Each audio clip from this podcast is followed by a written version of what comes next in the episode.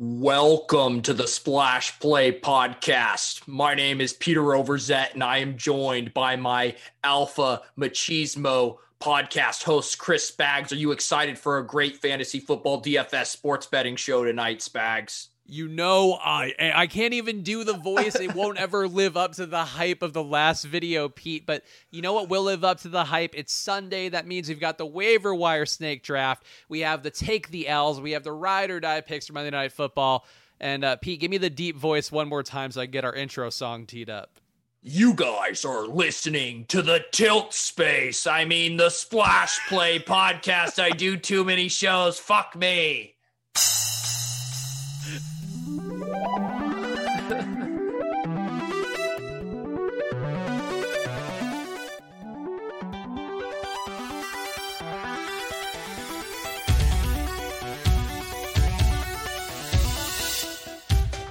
Hello, everyone. Welcome to the tilt space known as Splash Play. That's how we can bring all the brands together. I'm Chris Spags, wearing sexy, seductive cat ears to go with my much more feminine voice than I had on Thursday's episode. Joined by your pal and mine at Peter Overzet on Twitter. He's Peter Overzet. How are you doing, Pete?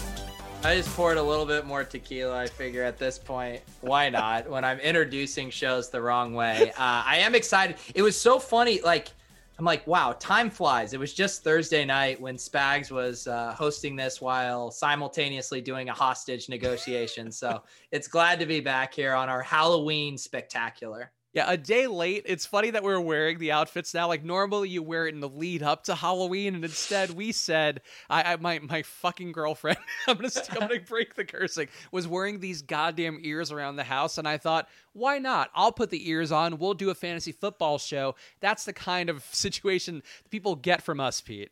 Yeah. What did you do anything for for Halloween? No, we're we're it's a fucking pandemic. I'm, I'm sorry, I shouldn't curse. no, I, I got you into this bad habit.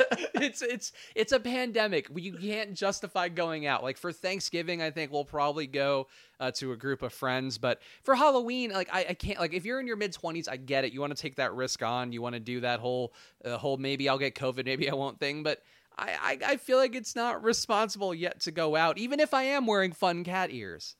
I, I was the same way. We did actually go. We went to a brewery that still had outdoor seating. And so we were sitting outside, and I go inside to use the bathroom, and the place is absolutely packed. And I was like, oh, I guess, you know, we're out there, you know, Lauren and I just bundled up to the nines, you know, trying to do this safe, enjoy some kind of, you know, outdoor activity before it gets frigid cold here. And I was like, oh, yeah, I guess it's just not a thing. There's a hundred people inside the brewery. So, you know, maybe we're the idiots yeah, I mean, life does go on, I guess, and more power to everybody out there. And uh, remember to vote. I don't know if people hear that enough out there. That's the thing.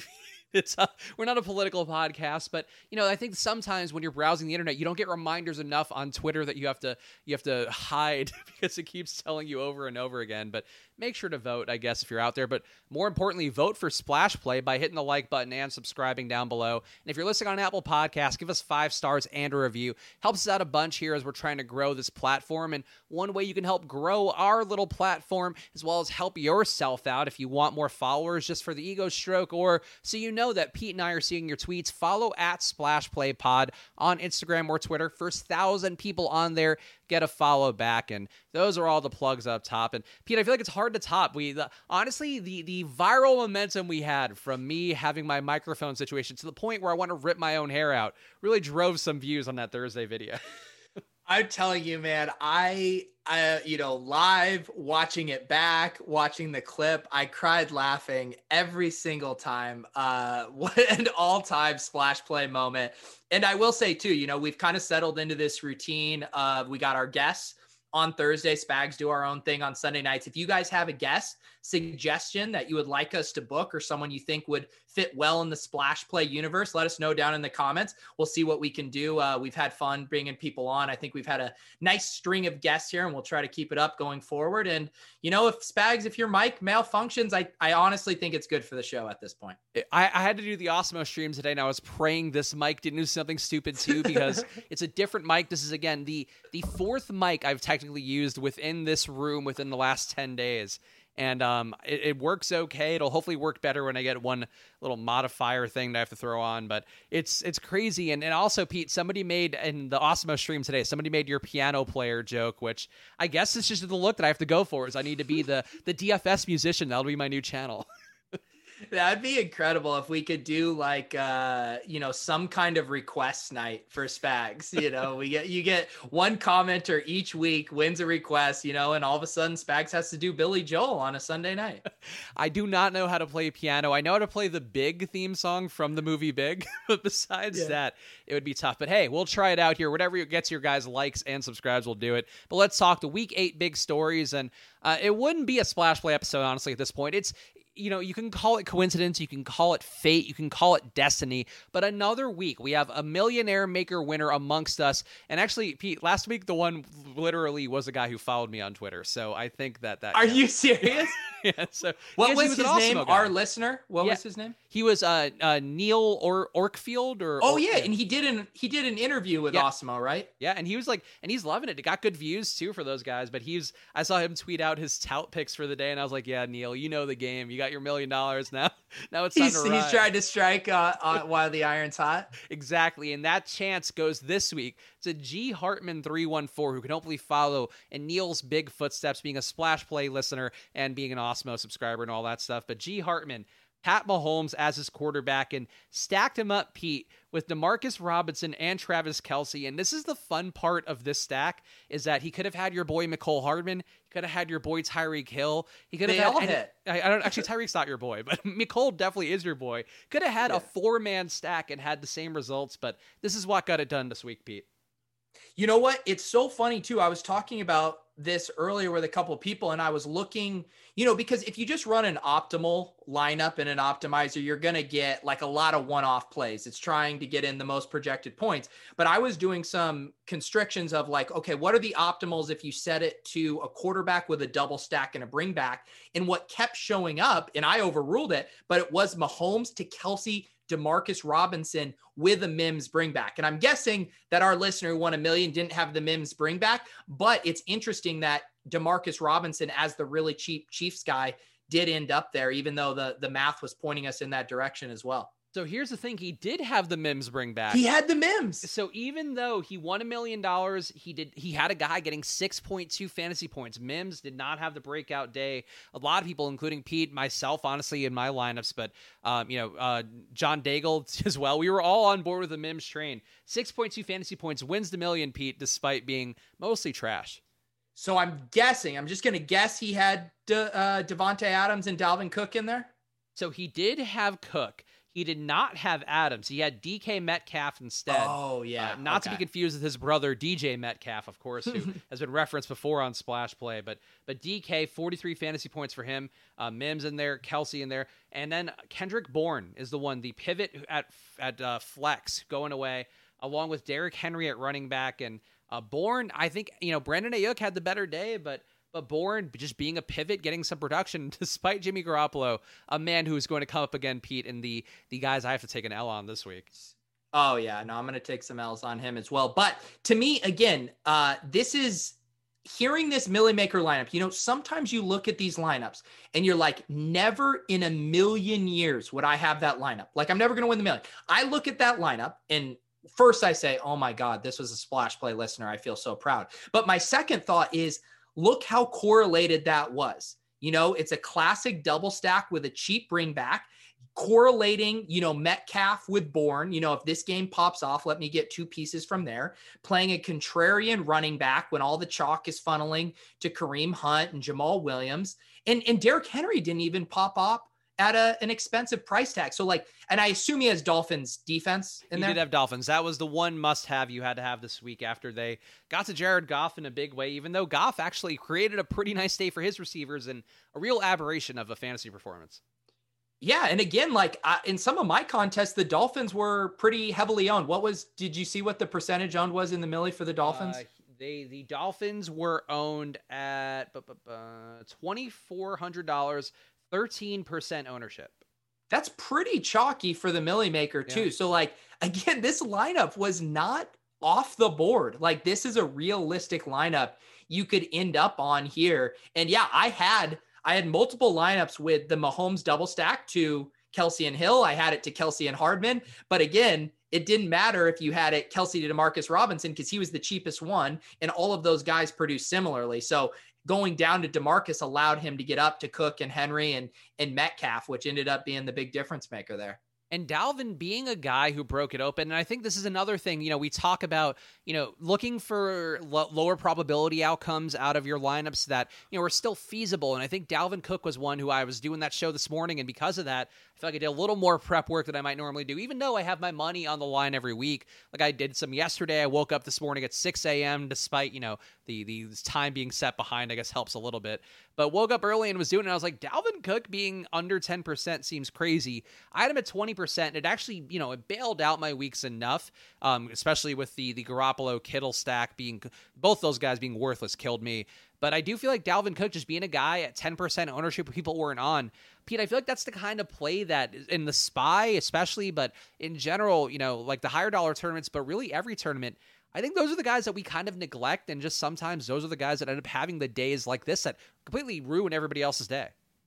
Yeah, no, it's true. I had a hard time. I had a ton of DK Metcalf today, which worked out well. But because I was stacking him up with Russ, it was hard for me to get up to the more of those expensive luxury plays. But yeah, like if you just do a simple process where you're sorting for ceiling relative to ownership, there were two names that popped up today Josh Jacobs and Dalvin Cook. And both of them had good days. I mean, Josh Cook, I, or uh, Josh Cook, Josh Jacobs had, I want to say, 30 carries. 31. Yeah, th- no 31. catches, but 31 carries. Yeah. And, and stuffed at the goal line a couple of times. So, man, like, you know, the chalk funnels for a reason, but I've actually been thinking more about the Kareem Hunt play.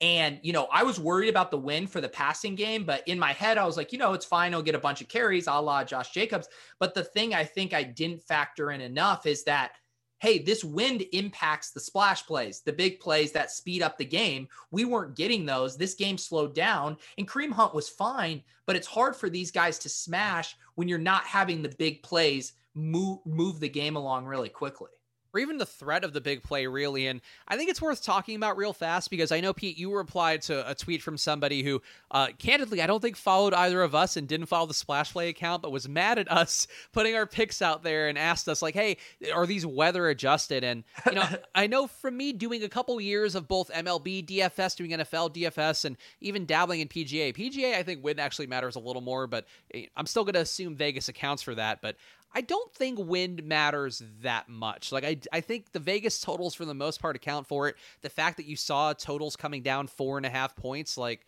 we were I was down on the Browns game, the Browns Raiders game anyway when we talked on Thursday with John Daigle. Like I wasn't there and then when the wind was there I was like, "Okay, cool. Like now I feel justified kind of having slivers of ownership." But but Pete, how did you feel about this? Cuz I know you do a bunch of shows and you did a couple today for uh, for line movement, but were you like a weather believer? Because you didn't change your name to weather believer, Pete, and I feel like that would have been the sure tell. You know, I was, you know, hand building some replicas of First Energy Stadium in Cleveland, though, to you know adjust for how the wind might impact it. I have two thoughts on this this comment. For the for the first part, I will concede that if you're hand building lineups and not looking at projections, that have reflected the change in total because if you look at Awesemo's or ETRs, the total drops, they adjust their projections. So it's baked in. Now, if you're just hand building and looking at plays, then you might not be factoring that in enough, even though good projections have already factored it in. And to this guy's point, who's upset, like, look, you know our scoring system.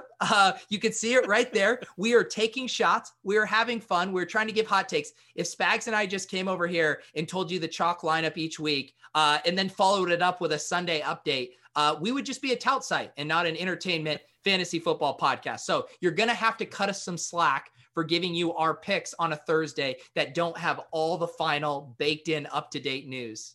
Well, the thing is, Pete, if they followed one of our picks this week, they might have had a good week. If they followed perhaps two people, including our guest picks, it would have gone very poorly for them. A little teaser for the ride or dies that to come. Uh oh, are you? I'm getting. my? Was were Daigle and I? Did we flop? There might have been two offers. Wow, we pulled the spags, is what you're saying. uh, you, you know, you were the first one. The cement wasn't even dried. You put your hand, you put your little paw on there. at a day. Look, this is what happens. The guests come on, they get all fired up to give hot takes, and I'm like, who am I to not, you know, go along with this. It's true. You do set you, you Pete makes the culture around here, and unfortunately for our pal John Daigle, might have might have gotten bit by the Pete bug, but we'll talk about that coming up. Um, I got to talk more about the Niners because this game, to me, the dud of the week, and and when I was doing the live before lock show this morning, I, I really thought Jimmy Garoppolo was going to be owned relative to what he should be, which to me was five to ten percent. You know, you stack George Kittle, you stack uh, Brandon Aiyuk, who had the one really big game against New England last week. You know, I get those guys being owned, but Jimmy ended up being 15 to 20, you know, a little bit over 20 depending upon the tournament in some slate in some parts. You twirling your hair is killing me. you're so seductive, like you're in Parliament, and, you're just someone make a gif of this. it's really I got to mark it on our timestamps thing. This okay. Uh, Keep going about your Jimmy G rant. I'm listening. Jimmy G, much like Pete, very seductive, lured me in and just blue blue chunks ended up being taken out of the game and i think the late third early fourth. George kittle also had a nice catch and then went out with an ankle slash foot injury. Looks like that's not a fracture. Looks like he'll be okay. But uh, pete was this disappointment really big for you? I think you hinted at it but going against the the seahawks defense has given up so many passing yards per game. This seemed like a smash spot for jimmy and it really did not work out that way. Yeah it was kind of you had these two different I don't know, narratives coinciding in that, you know, Jimmy G was a great points per dollar value play at quarterback, you know, and we've seen the Seahawks just be so kind to every quarterback. It's like week after week, whoever goes against the Seahawks absolutely tees off. And then we have this other data point, which is Jimmy Garoppolo is like this Dr. Jekyll and Mr. Hyde quarterback who can just bomb at any point, have back breaking turnovers. And to me, I, I played Jimmy G in multiple lineups, but to me, like the takeaway is if Jimmy G is going to be high owned, like we know that the downside risk is probably not baked into that ownership. And so even though the price and the matchup lined up, it's like, man, there's so much risk. And my my buddy Pat Kerrane, who I do the ship chasing podcast with, he had a really nice lineup going where he had Cook, Adams, and Dolphins D in the 1 p.m. slot and he had a Herbert double stack, and he was saying like, "Man, I hit the nut. Should I pivot?"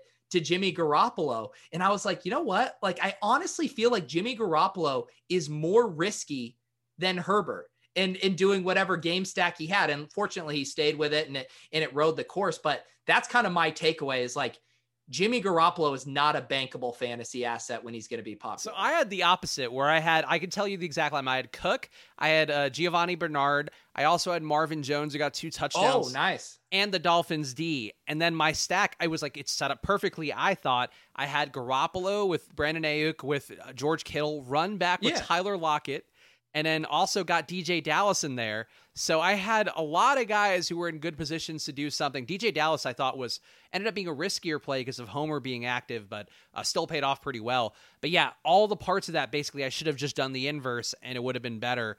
But instead, that was like that was one I was like, oh, this is like super live because I have everybody else left in this entire thing, and it's all the top guys. And yeah, Lockett did nothing. Metcalf went off and Garoppolo what, three fantasy. What points. contest was that in? Uh, that was the first down. That was one of the yeah. I do I every Sunday I do three twenty maxes and uh, yeah. and then like whatever my spread of the higher dollar tournaments is. Yeah, and I assume that twenty max was was what uh like uh that was a bigger bigger tournament. yeah it was uh, right? like you know like yeah. a whatever hundred and something thousand yeah. person yeah yeah that's that's the tough thing with it too and it and i we've talked about this and i've been thinking of this through too with like the late swap stuff and it's like even if you have the nuts in a contest that big, it's still like there's so many things charging for you. But again, like you made that lineup.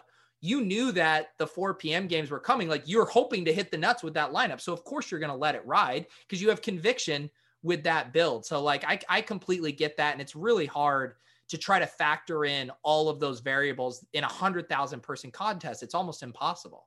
And I think too, you know, if you have the Dalvin Cook going off at 10%, like I was trying to think about it as it was starting to look bad. And I was like, you know, if I went to to the Herbert stack, went to Herbert uh, with Mike Williams and Keenan Allen, all those guys over 20 fantasy points, but Herbert didn't really hit a big ceiling, kind of in a weird way. Him and Jared Goff, two guys who were just hovering around 20 fantasy points, but also created receivers who had like 25 fantasy points each. And um, that was one thing that I was like, oh, if I'd gone this way, it would have been much better. But it seemed lower, you know, like a lower ceiling play. But maybe that's it. When you have the guy, when you have the Dalvin Cook having the outlier day, like two guys I was heavy on this week were Dalvin Cook and Davante Adams. And you know that I guess that's the other side of it is like that'll keep you profitable probably or keep you close to the cash line, but it might not mean that you have that that that first place day that you need to like basically set up your year that's and that's the kind of why it's so trippy as a thought process because it's like I'm doing good. I should just let it ride. And it's like you're doing good, and all the money is in the f- top five spots. Maybe I need to continue to take this like really unique line to get there. But I like I, I told Pat, I was like, I don't fault you at all if you pivot to Jimmy G and stuff. Like you have a locked in lineup if you think that raises your floor. It all comes down to what your risk tolerance is as far as trying to get first place. Yeah, and Jimmy G, uh, one of the larger busts of the day. Um, unfortunately for Jimmy, and a tough is he is he Italian or is he Dutch? I feel like Garoppolo could be Dutch, but if he's Italian, him and Ben DiNucci, I feel like both not not doing a great job. You know, you don't want me to go there. I've had the Italian community hot on my heels after my DiNucci comments. I'm not going there, Spags. Let, uh, he, I feel like he has to be Italian based upon his looks, but we'll find out live here on the air because I'm looking it up. Uh, German, Italian, and Polish. So, uh, you know, Pete, all Can you're the you comedy king him? here. You know, there's a lot of jokes you can make about all of those. That's true. Yeah, no, it, it's right. I'm trying not. I've had a lot of drinks, and I'm trying not to get canceled right now. I won't lead into your bad tendencies. What is the wig supposed to be, by the way? Like, is it anything in particular? I, do you know what's so funny? Like, you know, over the years, I've had a fair amount of props. Like, I even had a, a donkey mask that I've been doing, and I heard you were wearing the the cat ears and I was like, I don't want to do the mask again because it's hard to talk. I can't see all of this stuff. And I was like, I'll go through.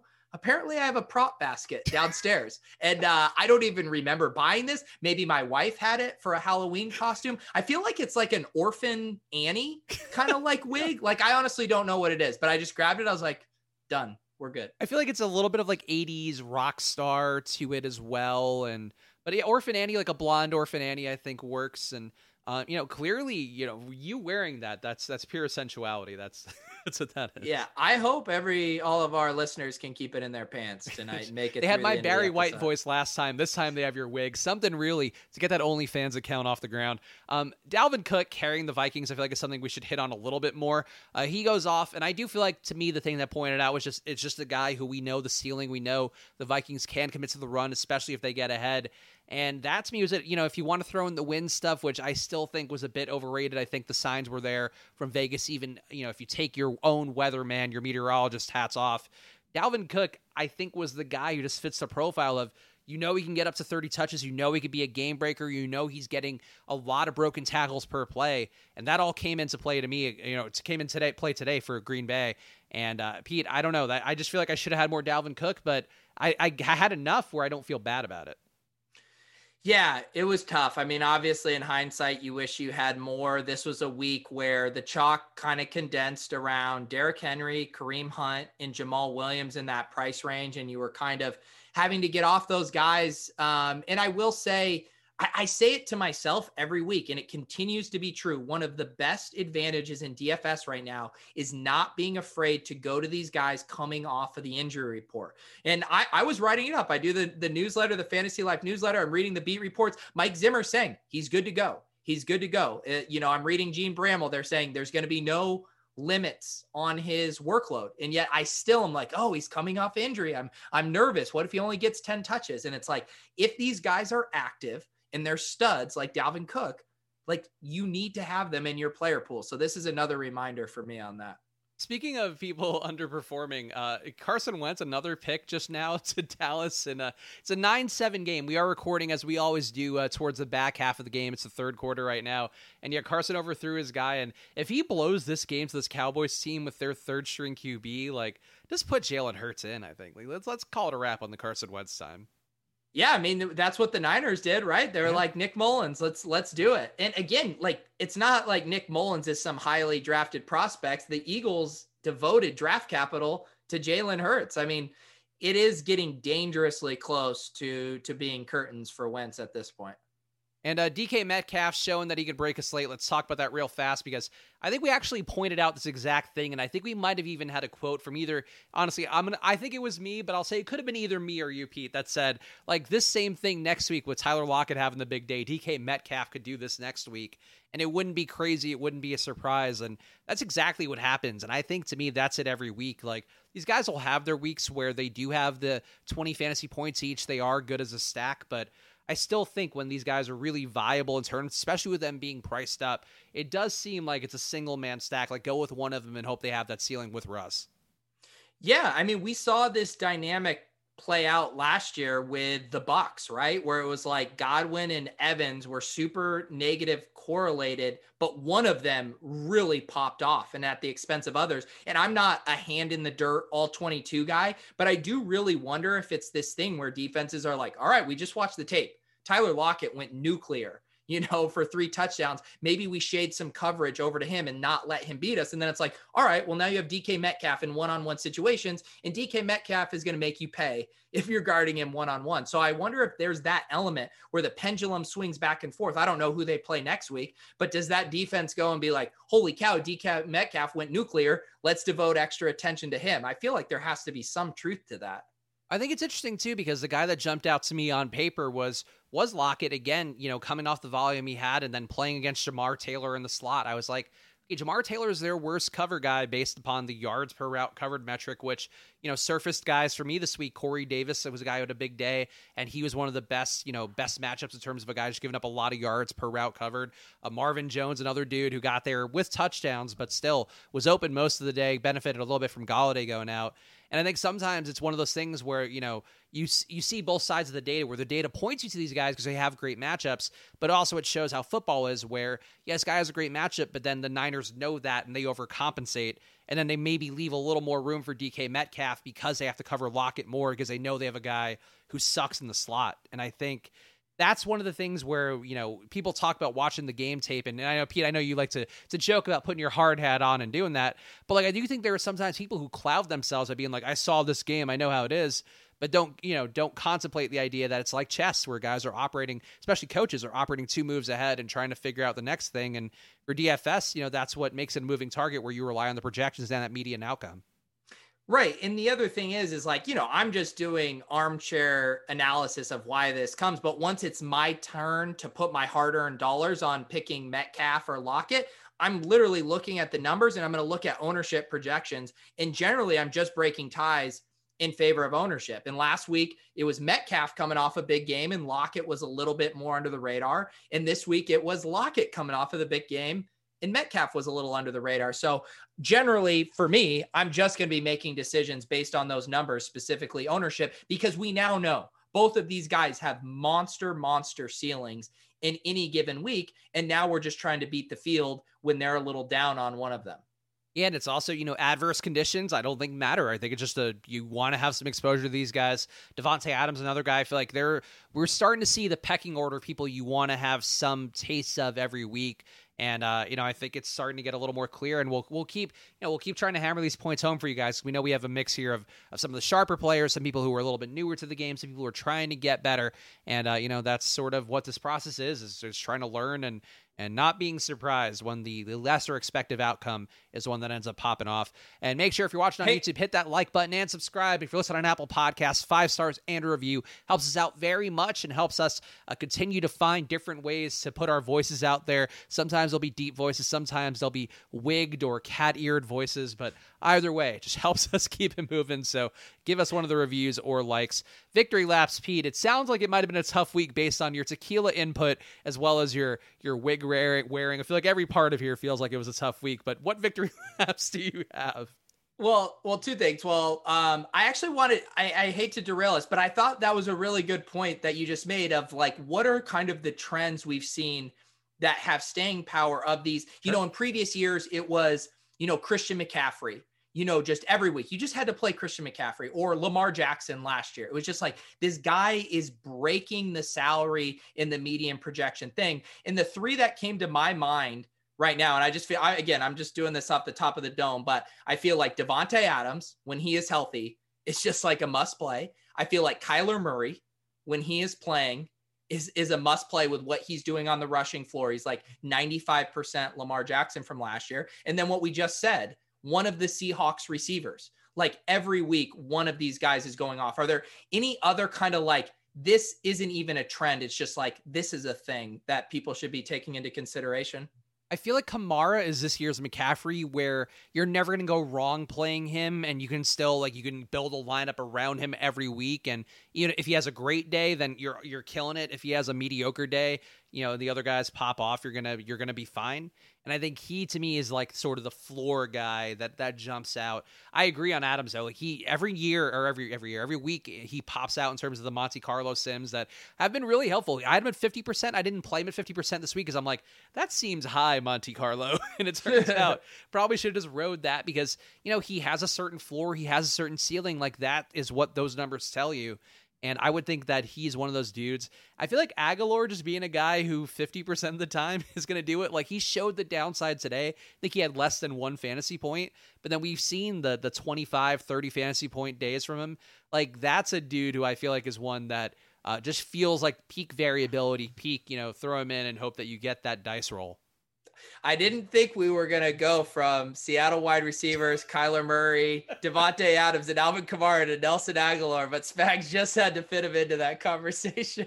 I just like it's it's interesting to see those guys where it's 26 fantasy points and then it's one. Like that doesn't that doesn't make sense, and that's sort of the the data outliers that you have, but yeah, I don't know. Like I, I, like the aberrations. You know, you know from all the stat games that I like to play with you when I'm when I'm trapping you in a room with buzz saws coming at your head. yeah, I'm sure you're gonna have some messed up. What like if you there was a couple where you could have gotten me now that I know something. So I I heard the Josh Jacobs 30 plus carries. I saw someone tweet. It was Alex Gelhar. He writes for 4-4, formerly NFL. He said Cooper Kupp had 21 targets today, and I still don't believe it. Is that true? I actually didn't see that one, but I'm curious to know. It sounds right based upon his outcome and Goff having a bad day, but like so that day was one that was weird to me because the Rams, uh, where where are they? The Rams both like Woods and Kupp both had monster days, but Goff w- actually wasn't that good. Yeah. Which is which is one of those weird things that happens sometimes because of a guy getting PPR yards. But here we are. Um, see Kupp, yeah, twenty one targets, eleven catches.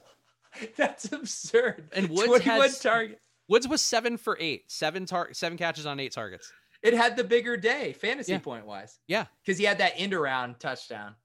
it's it's weird. It's it's a weird year, and you know, and there's always going to be these outliers, but um, that is the thing. But uh, any victory laps you want at all, Pete, besides the wig looking really like it should just be a part of your character, much like the mic should be for me. You should have to wear a wig every show. Yeah, I mean, my my victory laps and my higher buy-in lineups, I was very heavy on DK Metcalf. In the five lineups I built, I want to say I had three DK Metcalfs. I was also very big on DeeJay Dallas. I kept saying it all week. Like, and again, it, it's not because I'm some genius. I was just reading the practice reports, and it was like Carlos Hyde hadn't practiced with the hamstring, and even Homer being active, he barely did any drills on Friday, and it seemed like an emergency running back situation. There was actually a report from Jay Glazer right before lock where he thought Homer wasn't even going to be active. So, like, I had these contextual clues, and I was like, how often do we get a running back to have a backfield to himself? on a good running team in a great game environment at $4,000 on DraftKings. So I would say DeeJay Dallas, DK Metcalf, and Mahomes uh, I had a lot of those double stacks. I would say I'd say those are my victory laps before we get to the bad stuff. Yeah, DeeJay Dallas, I ended up getting a lot of too because I had Tevin Coleman. Tevin Coleman is one that a real downer. That backfield for the Niners, just a, a cursed backfield, but has three carries, gets 20 yards, looks pretty spry on one carry in particular that you got a first down and had 11 yards on, but just uh, that backfield ends up being a JaMycal Hasty backfield. He doesn't look that great. Uh, Jerick McKinnon clearly not going to be a guy who gets anywhere even approximating bell cow touches. So, um, yeah, I think those are ones. But yeah, DeeJay Dallas, I was on and I think was a worthwhile point of, you know, even at these minimum prices that are now up on DraftKings where a guy's a 4K minimum, when you have somebody who could potentially get 15 to 20 touches of that volume in a matchup that, you know, is not as tough as it was last year against the Niners, like – I think DeeJay Dallas was somebody people weren't on enough and weren't prepared enough to pivot to. And for me, you know, I think that was something I identified early on was like, I want to be able to get to DeeJay Dallas in the late game because he could open some stuff up.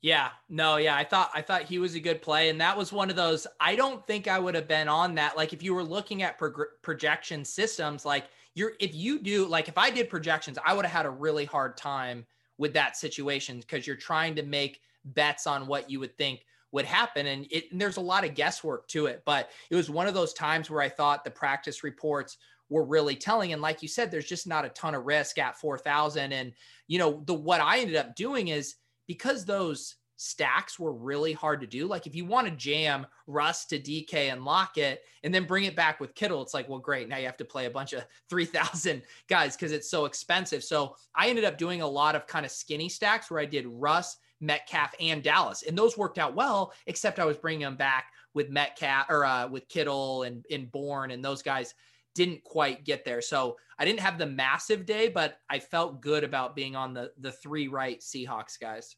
Yeah, and I, I, think that ties into the take the L part of the day. And, uh, again, it's a lesson for me today with with the Niners, where that Seattle matchup on paper looks so pristine, and then it doesn't work out that way because Jimmy Garoppolo, quite frankly, isn't a great quarterback, and he's taken advantage of some plus matchups before. You know, last year his matchups against the Cardinals are the ones that come really, you know, ring first to mind for me. That I know he was a guy people were down on, and then he just really abused the Cardinals last year, and on paper, Seattle should have been that matchup, and he just doesn't seem to have it this year. And I don't know if there's anything you could point to. He's just, he's not as accurate. He's not. Um, he has better weapons. Like I think Brandon Aiyuk is like a legit good player. I'm kind of curious to see if Mullens gets one more start because I think it's possible that he might be a better player than Garoppolo, but maybe there's some other flaw that we're missing.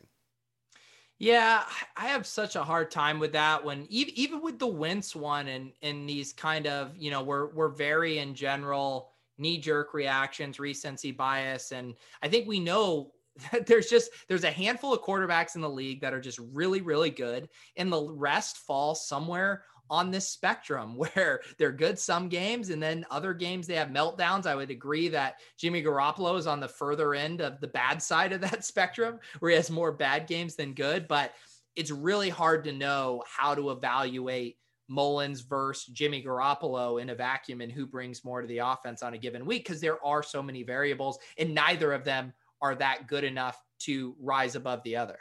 Yeah, the Kittle part of this week too, I thought was just odd that I feel like I saw more Ross Dwelley targets than I did Kittle targets for at least a good portion of that game, and Kittle was that his value as a blocker, I think, was what they valued more. And you know, some of these teams, I think that is one thing that you can't really account for with either the data or the game tape kind of watching mentality.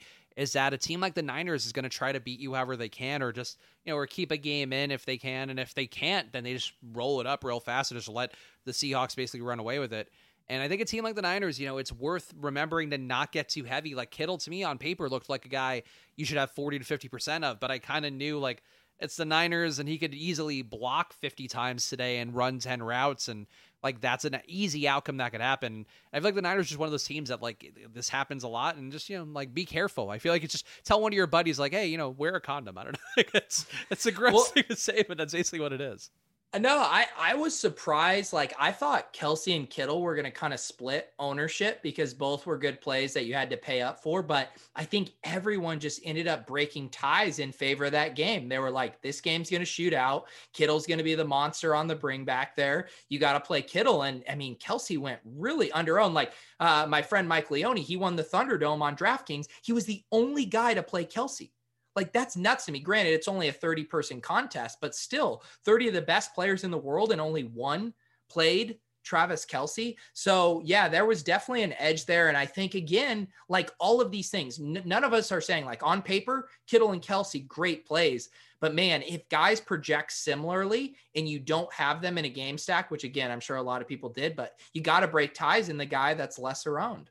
Yeah, and it was lesser owned in a game that had a gigantic total, and and Patrick Mahomes came through in a big way. And um, I, I want to take an L on this, and I feel like it's maybe a segue into tell me who hurt you, but I feel like Mahomes was somebody I should have had more of this week because he projected well, he looked good, but he also to me felt kind of accurately or adequately owned. And um, I guess also the backfield it might be worth talking about the Le'Veon Bell part being owned 15 to 20% depending upon the tournament. People wanting that revenge narrative so bad. And I think to me, he and Clyde Edwards Helaire, like, I don't know how you play either dude because that was like a straight 50 50 split this week. Yeah, I know that and that one was tough. And I still like last week was the weird week, right? Where they had the defense and special teams touchdowns. It was Bell's first game, and everyone's like, we don't really know how to read into it. I know the pattern was they were almost alternating series. And then we thought, okay, this week we'll get more of an idea. They're going to be up, they'll run the ball, Le'Veon Bell against his old team. And I still feel like we don't actually have a lot to pull from to make decisions going forward just because of how quickly they scored. I, I want to say like the Jets were almost acting like a run fun or a pass funnel where their run defense was pretty solid, but Mahomes and them were just teeing off in the pass game and that they never even had to establish the run there. So I don't know what to do with this backfield. I, I think in general, though, it's bad for Clyde Edwards Helaire. Like Le'Veon Bell is getting enough touches that it's really going to cap his upside, especially because Bell's also stealing the very valuable pass work. It's not like an Adrian Peterson situation where he's just the two down thumper. So this is going to be, I think, a gross backfield going forward. There's going to be lots of points still to go around, but it's going to be really hard to guess who's going to get them.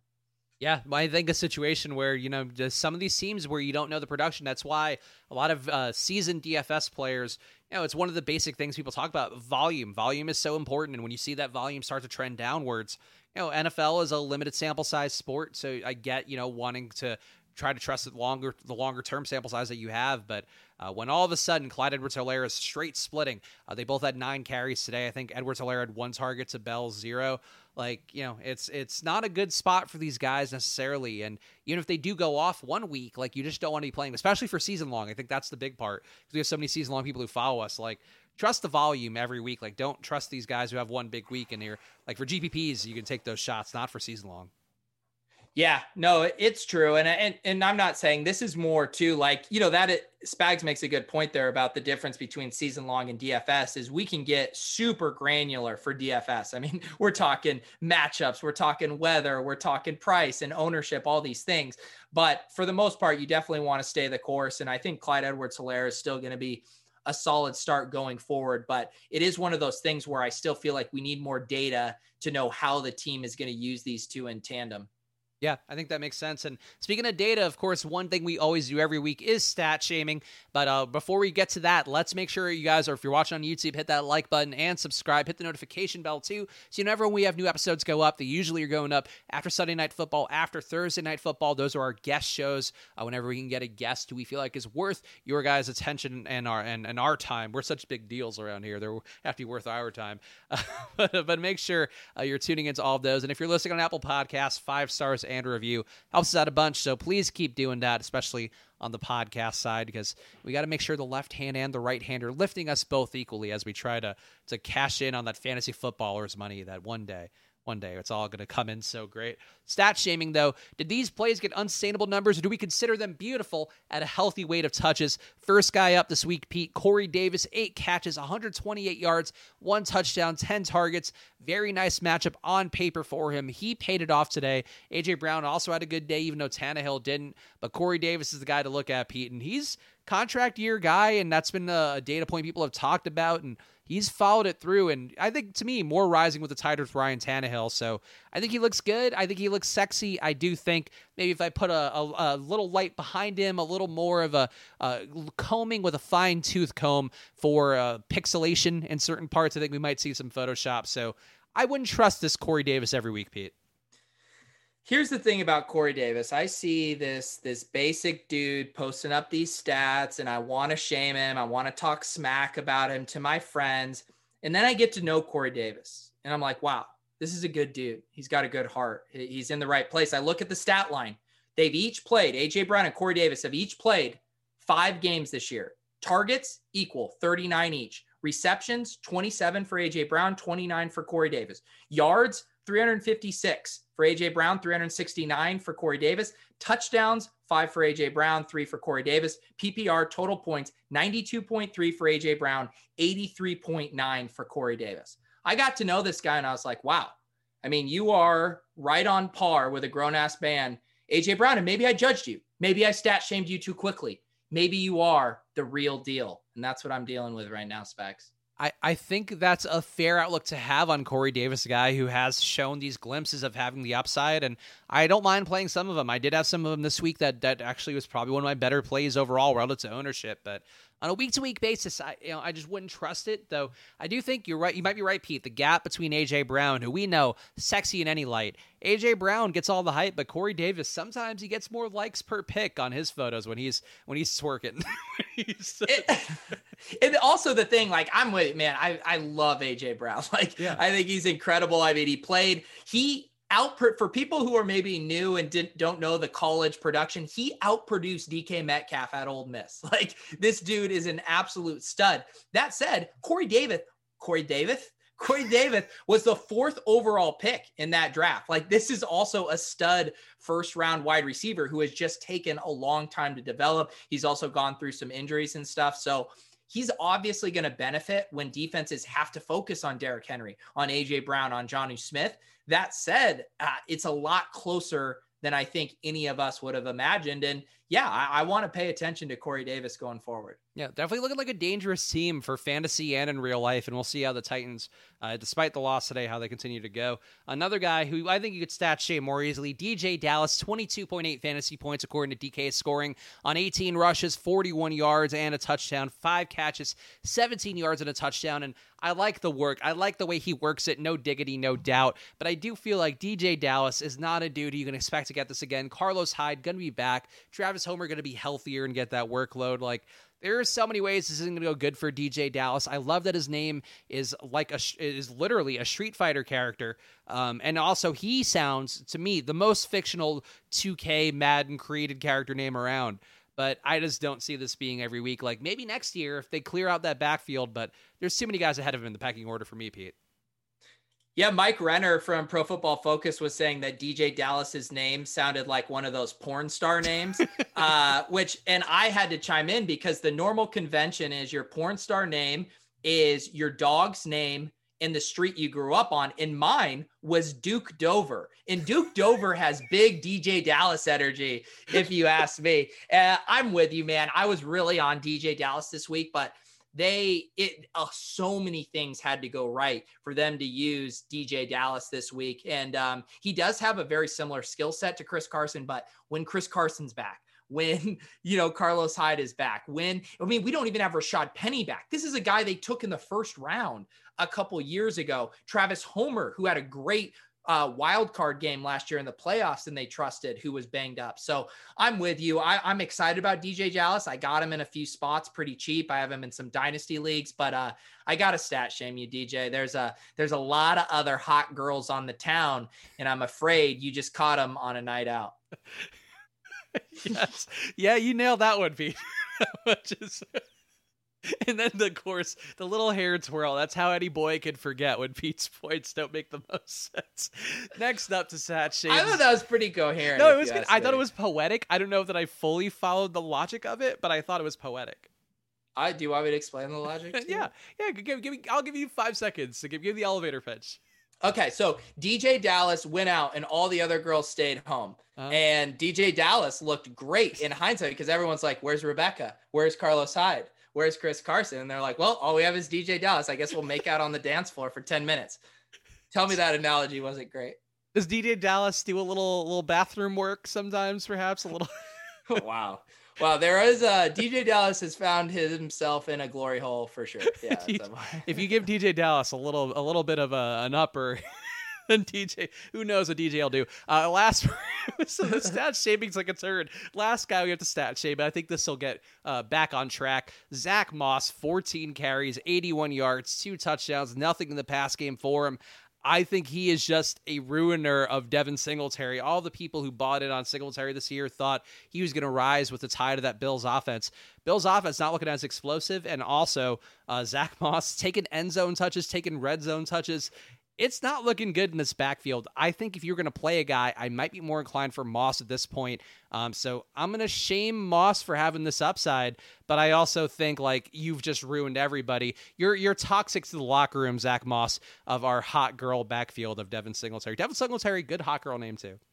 No, I I disagree. I'm not going to stat shame Zack Moss. I mean, they drafted this guy in the third round. They lost Frank Gore. Like they brought him in to be the goal line back, to be the early down grinder, and have Singletary be the change of pace back. Like they didn't want Singletary's role to change. So for him to come in and get these goal line carries, I think that's what they wanted him to do. So I'm on Zack Moss. Is he going to score two touchdowns every week? No. So we must shame him a little bit. But I do think this is the role they want him to have. And I do think this is a true 50 50 split. And uh, I think Zack Moss is going to have some nice value going forward. He'll burn you if he doesn't get in the end zone because he's not going to catch passes. Um, but I think the Bills are a good enough offense that they're going to have lots of goal line opportunities. I mean, this week was the perfect exhibit. Josh Allen stole a goal line touchdown, but Zack Moss still got in there twice. So uh, I'm I'm not going to shame Zack Moss. He's looking pretty damn sexy out there. I feel like there's a little bit of James White, Sony Michel's this backfield to me that I don't love. Yeah.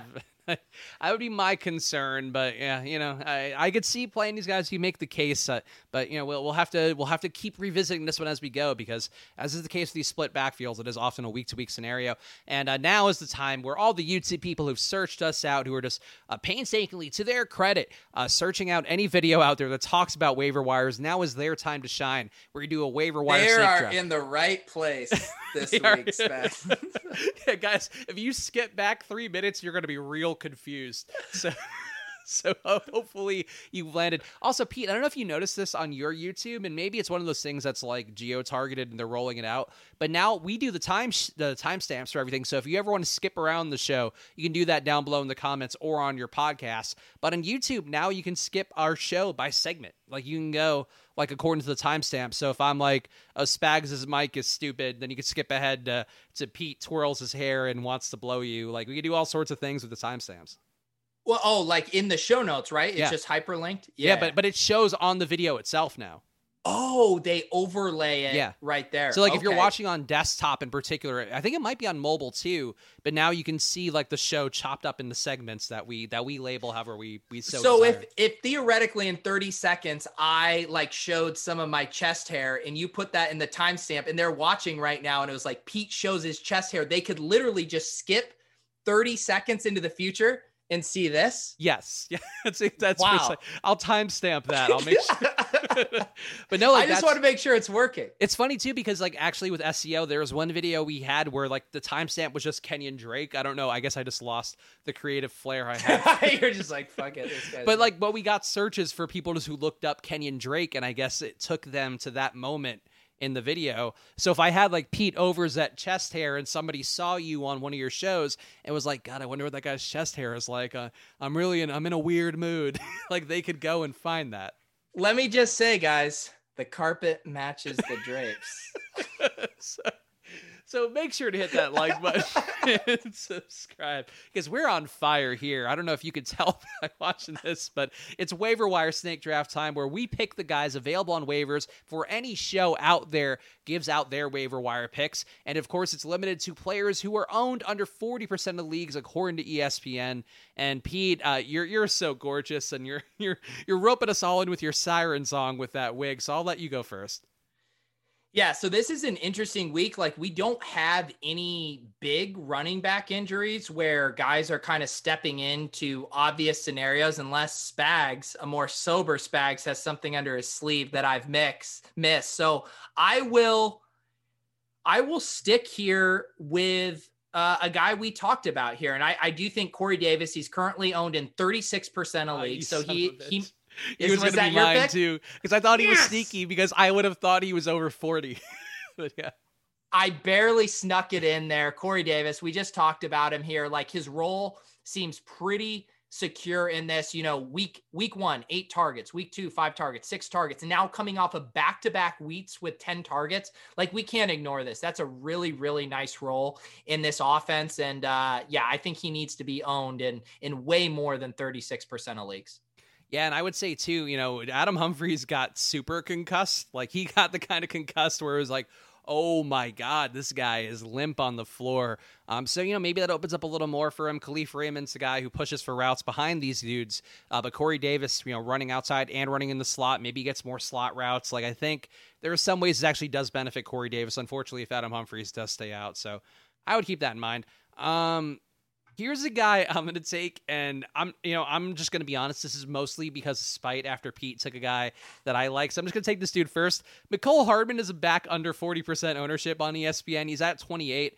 You know, I think if you're ever hard up, if guy's on a bye week and you ha- you know there's a good matchup for the Chiefs, like we saw today, you know, play him. Like I think it's still not a bad thing to play him. I think Pete's talked about this before on the show. Tyreek Hill is the guy in front of Mecole Hardman, so you're going to get your best results for Hardman when Hill's out. But who knows down the stretch? The Chiefs are rolling. Like maybe Hill plays some less time.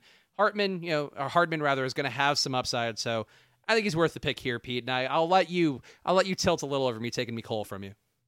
Yeah, no, uh, Hardman was on my radar. I saw that his uh, percentage was still down there, and again, we yeah we talked about it. Like he has some standalone value, and then he also has massive contingent value too. If Tyreek Hill were to get hurt, and like in the same way we stash our benches with Tony Pollards and Chase Edmonds, like why not stash a Mecole Hardman, where when the bye weeks get tough, you plug him in, maybe you get a touchdown like you have the past few weeks, and he's a good handcuff. So yeah, I still love Mecole Hardman. I think that's a good pick. You know, I mentioned that. No, you don't get a pick, by the way. I get the turn. So if you're if so you're you just segue... threw it to me to flaunt your pick. Oh, you're sick. Go I should have let you actually get it out first, so that I could have just taken it from you. That would have been never the ideal. That's my mistake right there. But um, one more guy I'm going to take is Curtis Samuel. I think the routes going up for him are interesting. Uh, he's up to 30 routes run on that Thursday night football where he was a slate breaker the last time that we did a show. Uh, we obviously don't get enough time to talk about it because we're recording during the game. But Curtis Samuel ran 30 routes. Robbie Anderson ran 32. DJ Moore ran 33. Like, if there's a good slot matchup, I do think Samuel now has won his way back into the good graces after he started a little slow. Like, they didn't like him. Uh, like, Matt Rhule, whatever part of the staff is in control of that, did not like him coming in because he started slow in training camp. I think came in out of shape was the reports. And I just think he's a dude who's uh, a little undervalued still, and he should be owned. He's still under 40%. He's about 37 right now. Yeah, no, uh, I like that call.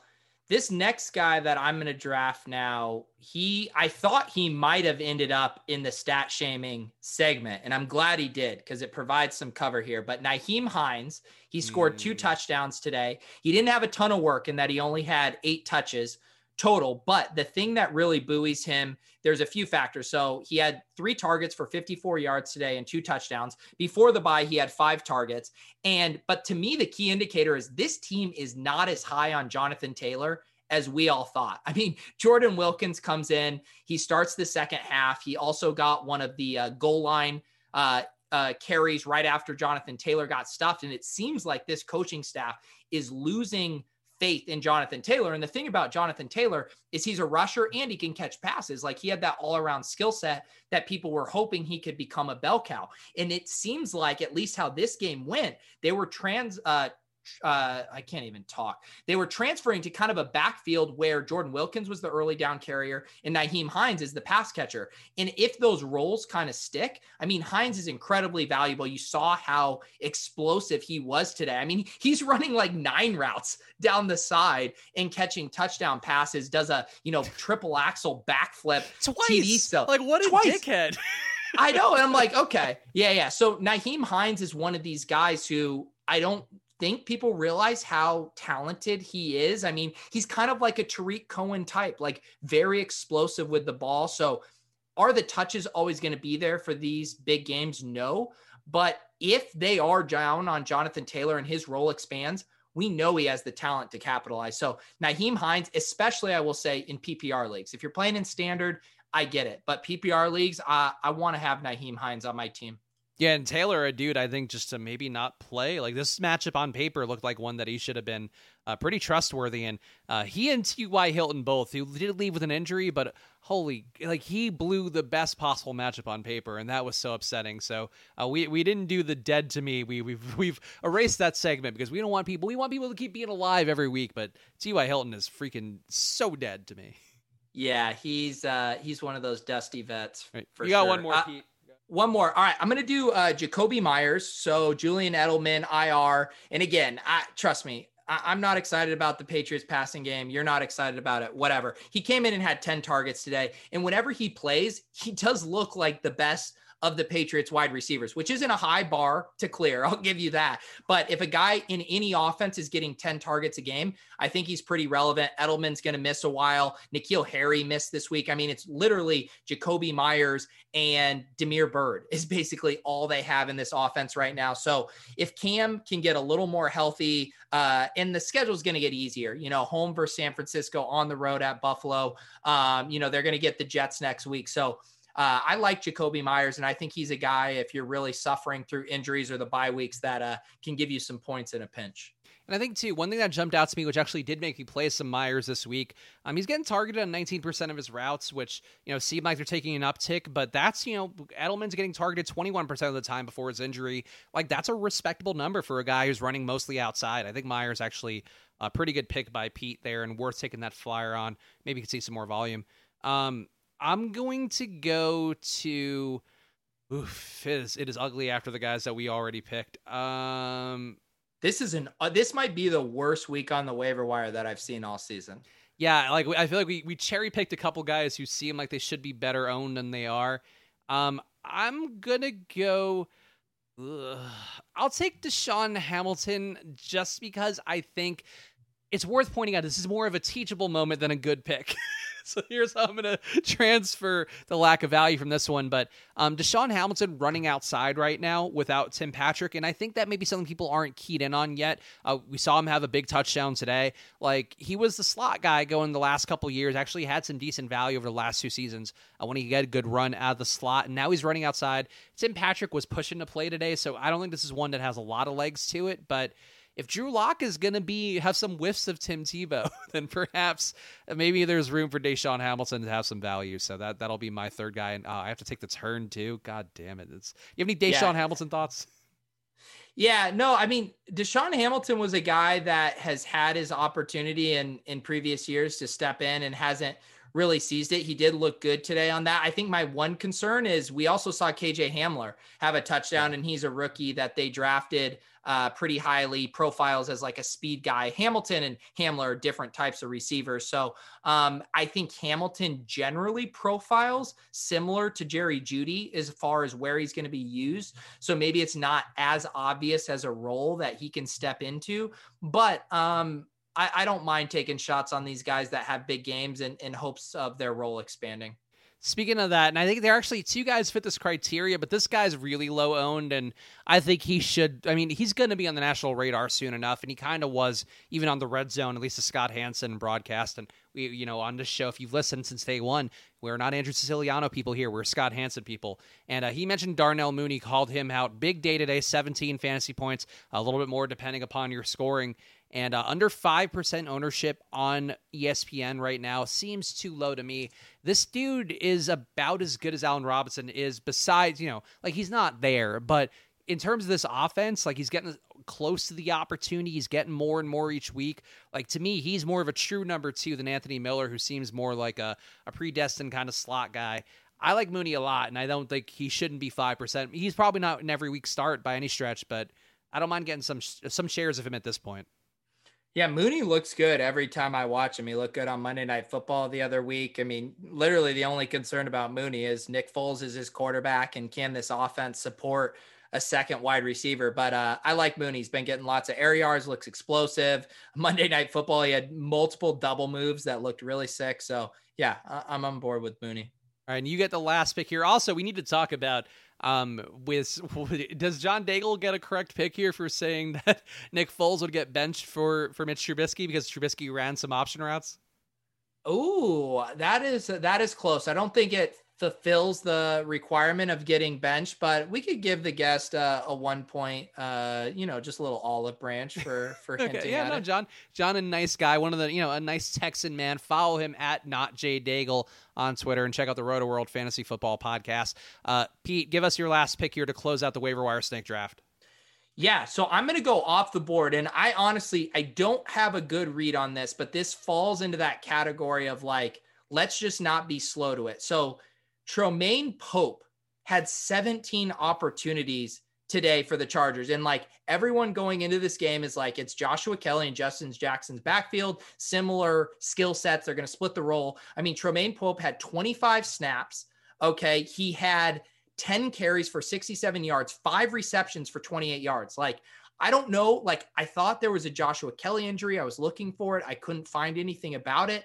It seems like Joshua Kelley legitimately could have just gotten benched for this guy, Troymaine Pope. So I don't know. I, I want to see what some of the coaches are saying, what the deal is with this, but there's a chance that he just surpassed Joshua Kelley and they're they're not feeling great about him. So you know, if he's going to be splitting the backfield with Justin Jackson, we saw he looked good today. So in this gross waiver wire week, uh, I'm willing to take a flyer on him. Yeah, Tremaine looked very feisty out there too, as part of that uh, you know, almost a, a, near fight there. And yeah, he he was getting the touches, and um, he's been a guy in the mix. He was actually a guy I remember playing or playing a little bit of last year when Justin Jackson was expected to get the backfield, and I was like, what if he does it and Troymaine Pope goes off? And now we live in a Troymaine Pope world. So there you go. That's the waiver wire snake draft. So take those guys, and if any injuries occur, uh, the rest of Sunday Night Football or Monday Night Football, we're not legally responsible. So I don't know what to tell you. Uh, but make sure you're hitting that like button and subscribing on YouTube. Hit that five stars and review on Apple Podcasts. Uh, final segment here, the ride or die place for Monday night. But Pete, we got to talk the reviews, the the full summary of the ride or die picks from this week. Do we? I think we do real fast. You know, just you guys. You know, last last week, week I let you off the hook. All right, you know what? That's fair. But uh, let's just say then that uh, one of us, who is me, got ten points. Uh, from a, a, variety of picks, got three three pointers, one one pointer. My correct picks uh, were uh, Jerick Mc- wait no wait, no I'm actually I'm looking at John Daigle's picks and was like that's not right. Uh, Darnell Mooney over 15 DK points that happened. Um, also Marvin Jones highest non QB score for Detroit that happened. Robert Woods over 20 DK points that happened. And uh, the under 50.5 Pete this is one we went head to head on. You took the over point 50.5 in Vikings Packers. I took the under. You know what that ended up at? No. 50 flat. Gross. 50 Disgusting. flat in that game. But Pete, you still have your good looks, and you still have a pick from Monday Night Football that you can give right now for our ride or die picks. And the game tomorrow, of course, is going to be the Bucs and the Giants. The Bucs getting 29 implied points in a game with a 45 point over under. The Giants getting uh 16 implied points. So that is a a big 13 point spread favoring Tampa Bay on the road. Pete, what do you want in this game? I just want to say I in this Sunday night football game, I, I do have Jalen Reagor in the captain, the showdown winning lineup. He does have a touchdown early. I, I think he could still get there. If he gets another touchdown, Jalen Reagor could end up in the winning showdown lineup. Sure. So just be very careful with your victory laps. That's all I'll say. No, that would be a 10 pointer. That'd be great. Right now, Fulgham would be hard to top, but yeah, yeah. who knows? Who knows? What is Fulgham at? What What's his stat line? Um, His captain total is 29.7. I don't know about his. Mm. So his regular position is like, you know, 15? Yeah. No, no, no, that's not. No, he's like 20. Sorry. he's like 1.5x. Okay. Um. All right. So we got Monday Night Football, the Bucs. I mean, Oh yeah, no Chris Godwin in this one. That's worth pointing out up front, and no Devonta Freeman. So those are two big injuries that we should talk real fast and just just point out. You know, that's going to mean more Wayne Gallman. Uh, that's going to mean more Scotty Miller probably, and no Antonio Brown. I think he's still not available. Okay, I'm going to go off the board here. I am going to say that Tyler Johnson scores the most points of any Bucs wide receiver or tight end. Okay, I'm going to go on the board.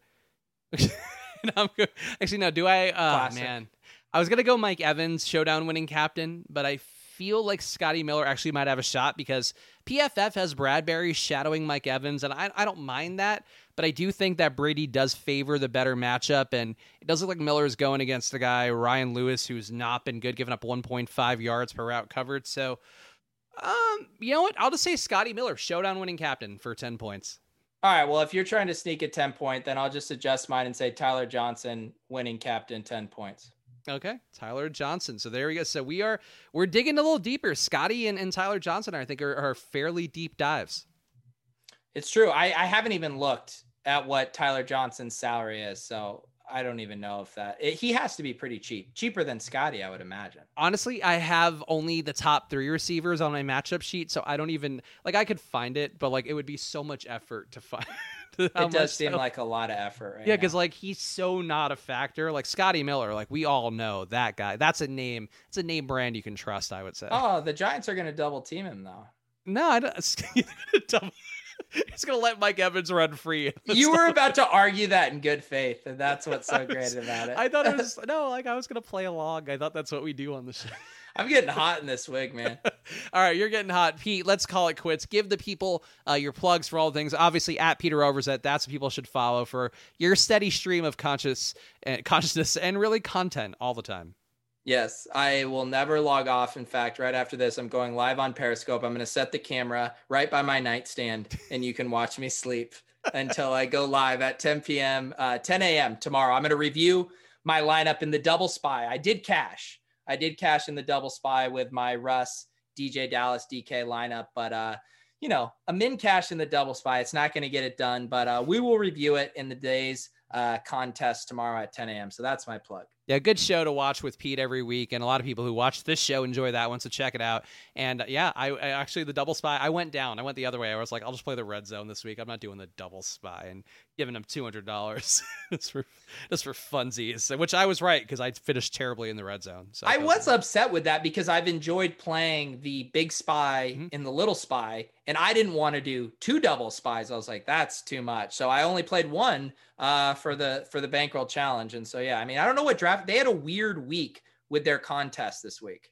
Yeah, they had a what a quadruple spy. That's absurd. Nobody wants that. Give us a single spy or go home. Yeah. That'd be my anyway. Follow at Chris Spags. Uh, I'll be doing this show on Thursday, and then uh, Sunday. I guess I'm doing. I have two shows a week now, so brick by brick, I'm building more and more shows into my schedule. So that's what matters here. But we appreciate you guys watching. Subscribe, hit the notification bell, do all that stuff. Subscribe on Apple Podcasts. Subscribe on Spotify.